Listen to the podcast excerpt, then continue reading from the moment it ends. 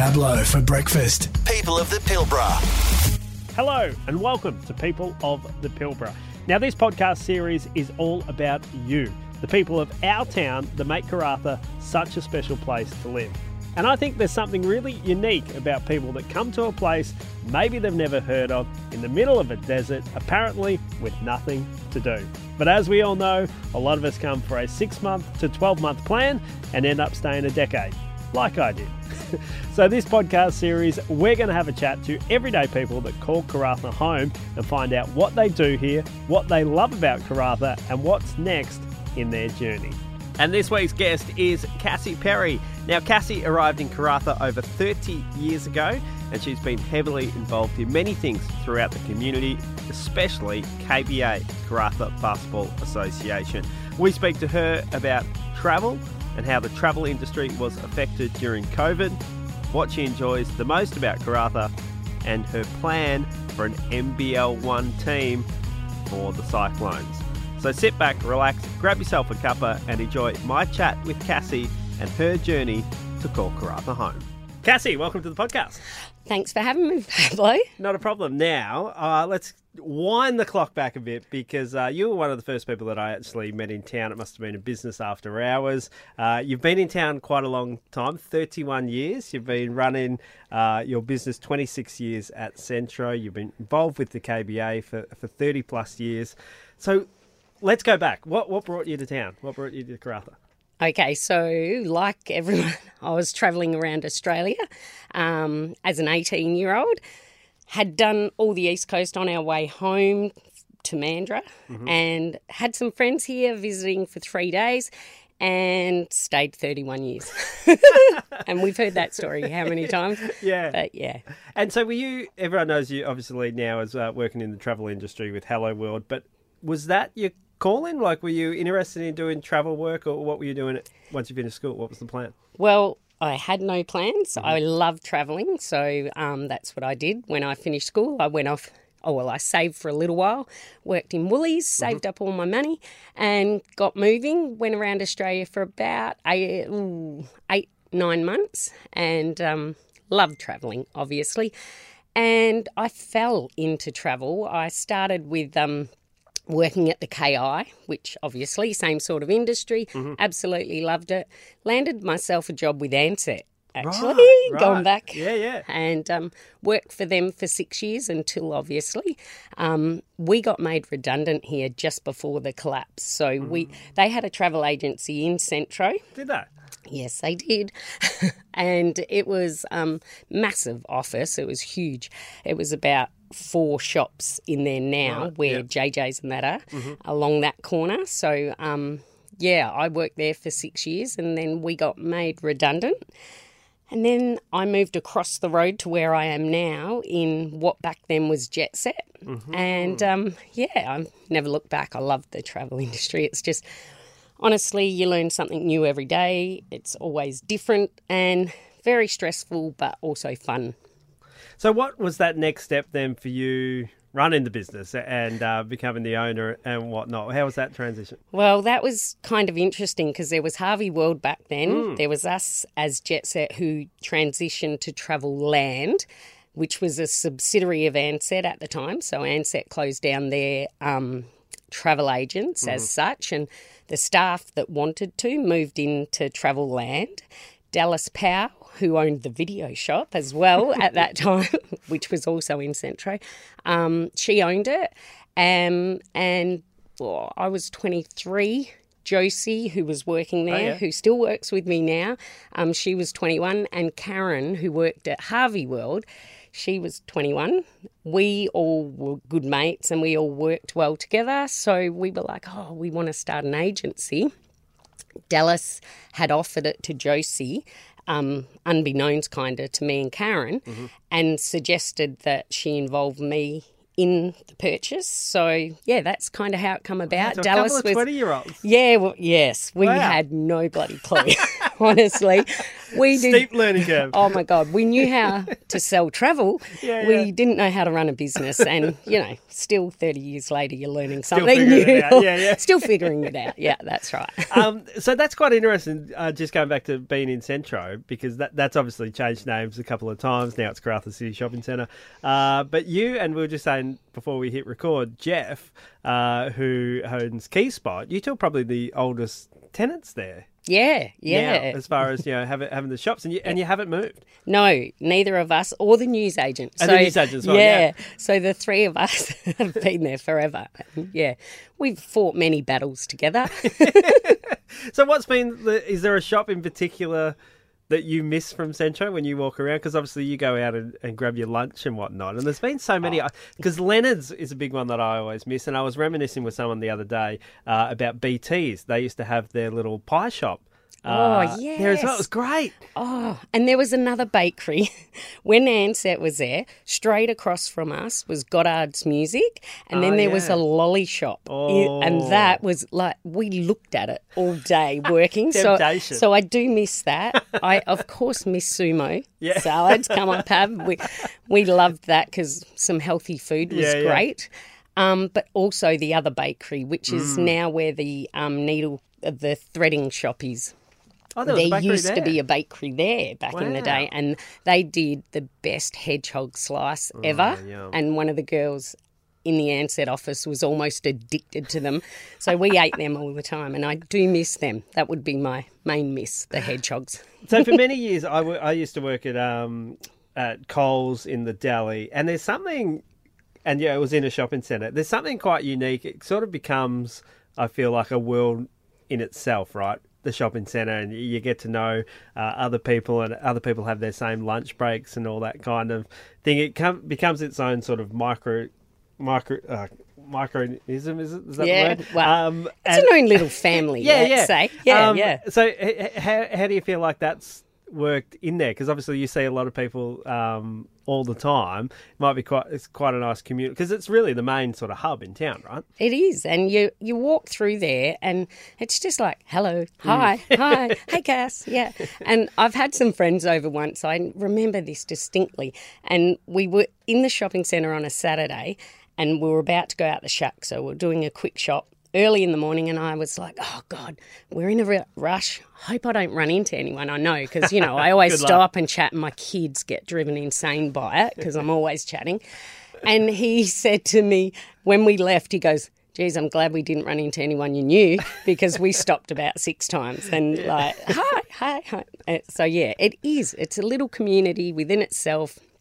You see people every day, wave to people constantly all day because they know you're there. And if they want to stop in for a coffee, you go, come on in. Well, you can't really hide. You've got the glass No, windows. that's right. That's right. Um, now, travel industry obviously has been pretty tough over the last couple of years with COVID, and there was sort of indefinite. We don't know if we can go anywhere. Uh, obviously helped the the uh, local side of things with tourism, especially here in WA. We really saw up north and down south really flourish. What's it like now post COVID? Are people wanting to travel? Oh yeah, it is. Yeah? Ho- Honestly, so we were decimated, Um, and thankfully there were so many good businesses in town that supported us during that period, which honestly kept our doors open. Um, just the domestic side of it, which honestly there's not much money in it at all. Um, so the government, thank God, they come on board and helped us out because a lot of agencies closed down, and it was bloody hard and sad. Um, but now coming out the other end, it is insane.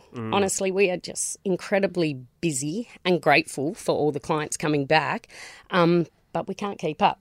Like everyone, we we had eight staff, and for a long time there, we had three.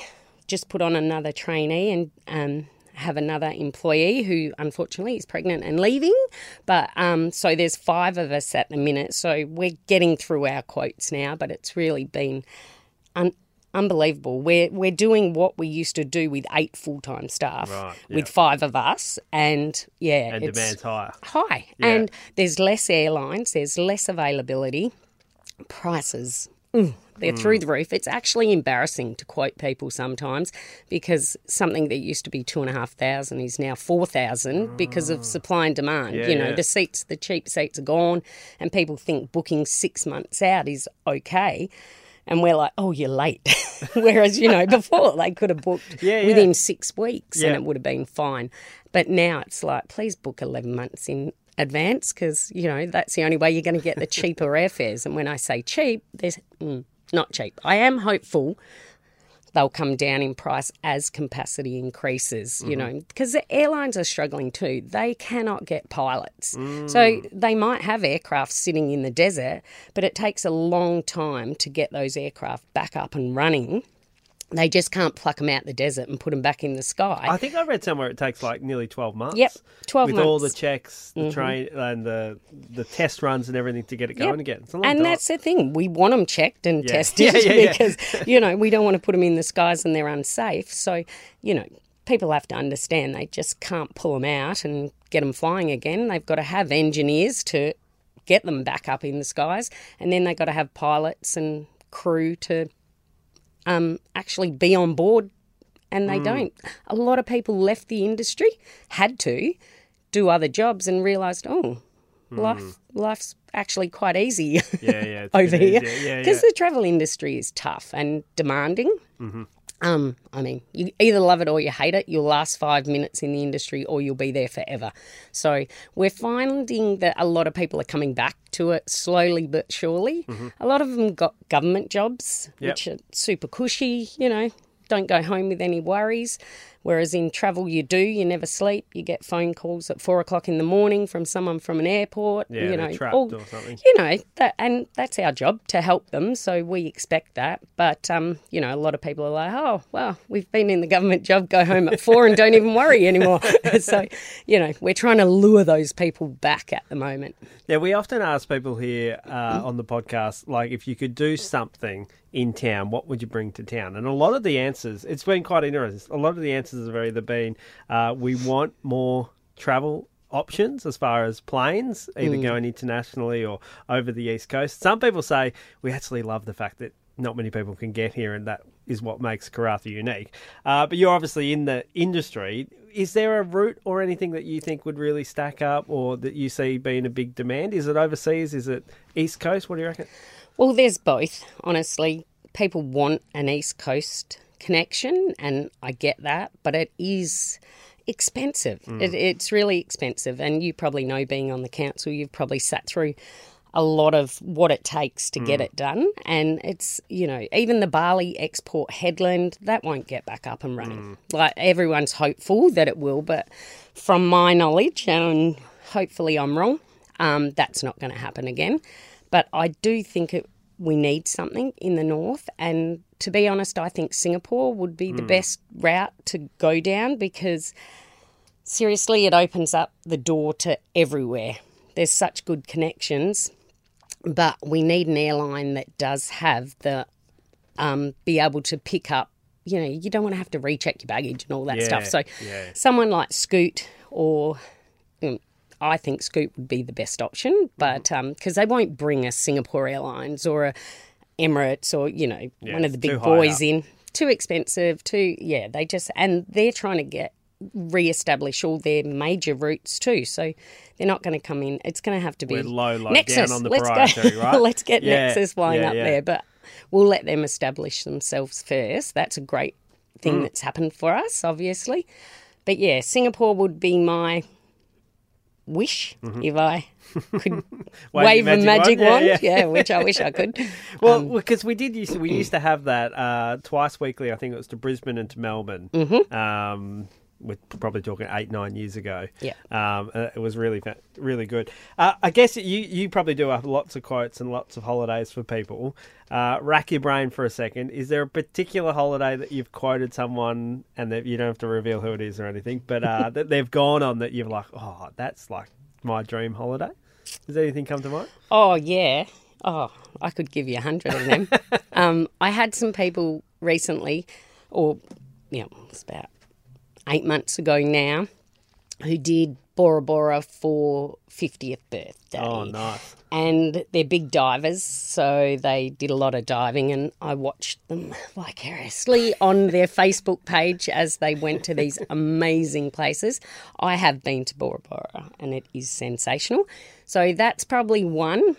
Um, but because I've been there, if there was a wish for me, I would head up to the Maldives. Maldives. Yeah, nice. yeah. Not a lot to do there, but that's what That's I good. would like to do. Have nothing to do for a few days. Yeah, absolutely nothing. Well, I guess that's a bit of the perk, right, with the your industry and, and your job. I assume you've gone to many places. I have, yeah. It is definitely a perk of the industry, and I obviously being in the industry for so long. Back in the day, it used to be a big perk, especially working for the airlines. You used to get really good um, discounts on your airfares. That's a thing of the past, particularly for travel agents. We don't get any AD or ID, which um, we used to get, but we do get famils. And so I'm very hopeful they come back. It's where the wholesalers will take us on trips to um, experience Yeah. their product. And honestly, it is one of the best ways for them to sell their product because we come back, rave about it. Anyone that comes in, we go, Oh, I've just been here and this Mm. was amazing. And you, you can sell something so much easier when, When you've you actually, when you've Yeah. been on it and Yeah. you loved it. And really, there's nowhere I haven't loved in the world. But, you know, it, Europe river cruising before COVID. A couple of my staff got to experience that, and honestly, they loved it. And one of the girls is going back this Christmas to do the Christmas markets on a river cruise. so, and that's because she'd been on one a few years ago. So she's taking her mum and her daughter. Which, Ah, cool. yeah, just yeah, things like that. Once you experience it, you can sell it, and it, it is a little bit of a perk of the job, which is very needed because it's not the most well paid industry in the world.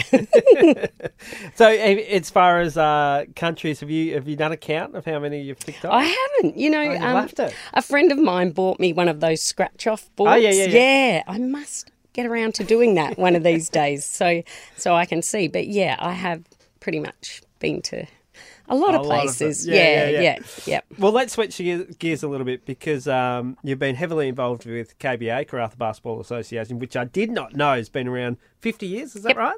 Uh, Yep, 50 next year. Next year. is the 50th. We're going to have some big celebrations next year. You were president for many years, involved in it for 30 years, and just got the award of Coach of the Year this year.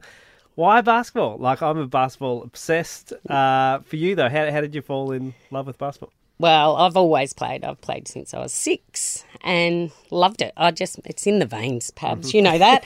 Once you once you love it. I do love all sports, but it is just a particular sport that has always like I've just always gone to. Love watching it, love playing it, love coaching it, mm-hmm. love being around it. It's I've made some of my best friends in the world through basketball, mm-hmm. and it's it's taken me a lot of places because I actually play in a World Airline basketball tournament. It's called FESPA, Far East and South Pacific Basketball Tournament.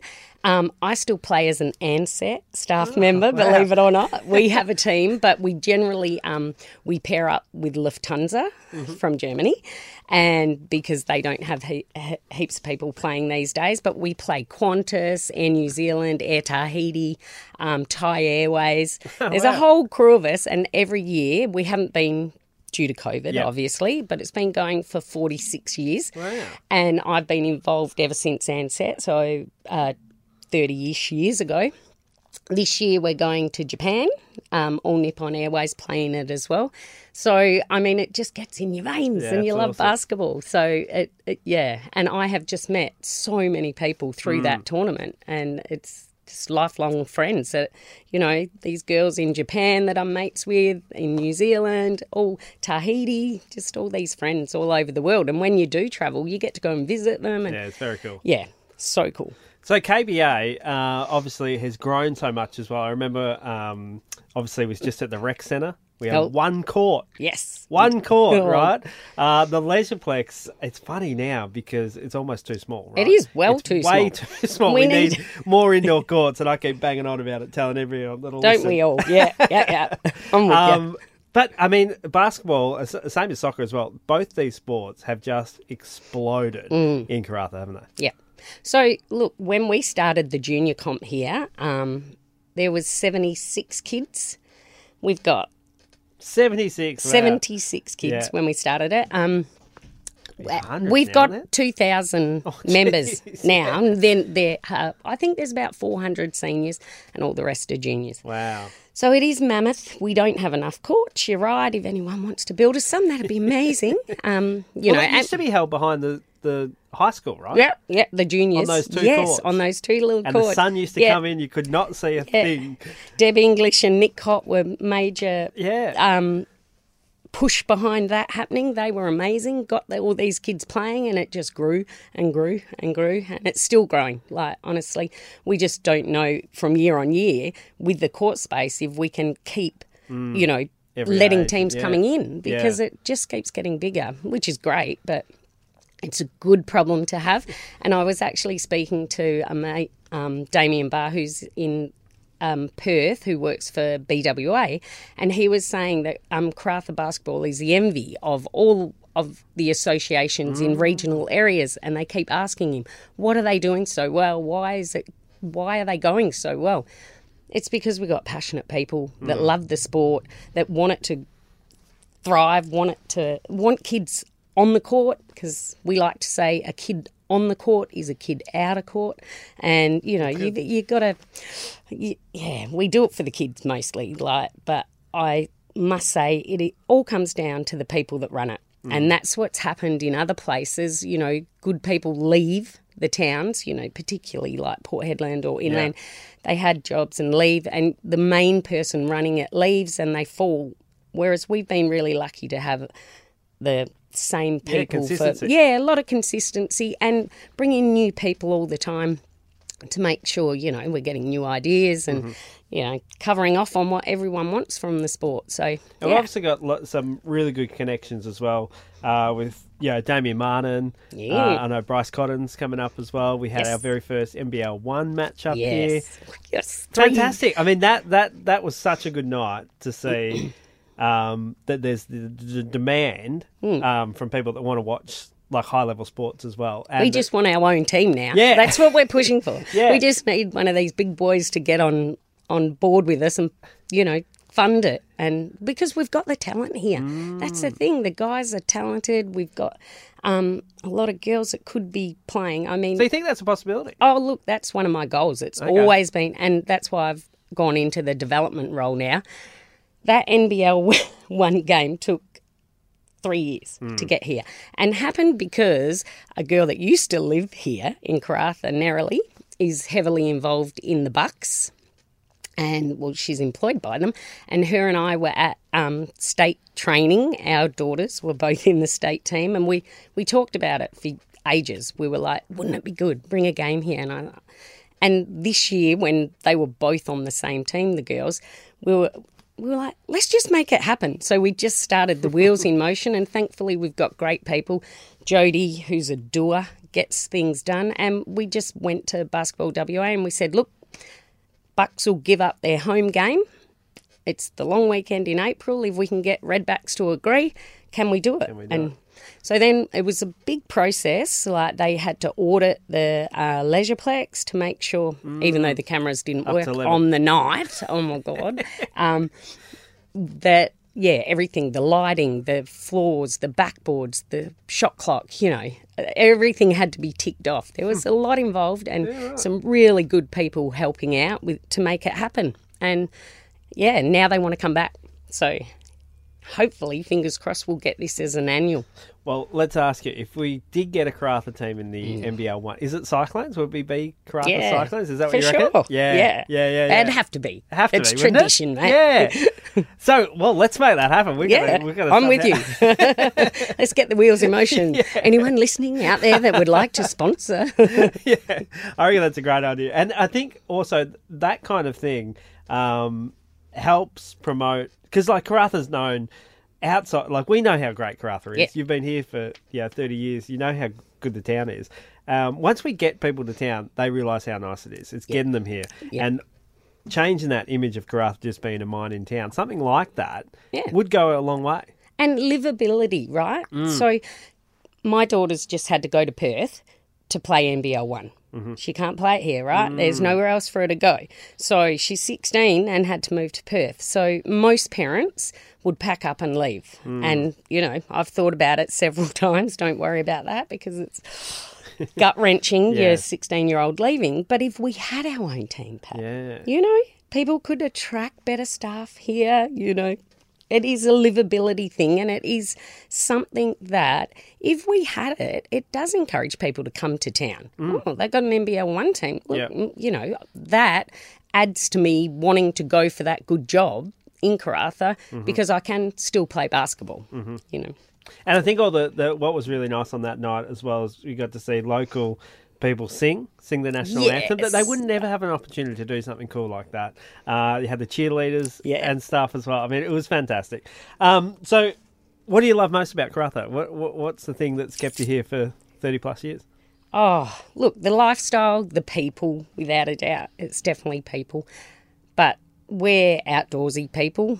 Um, so the islands, camping inland.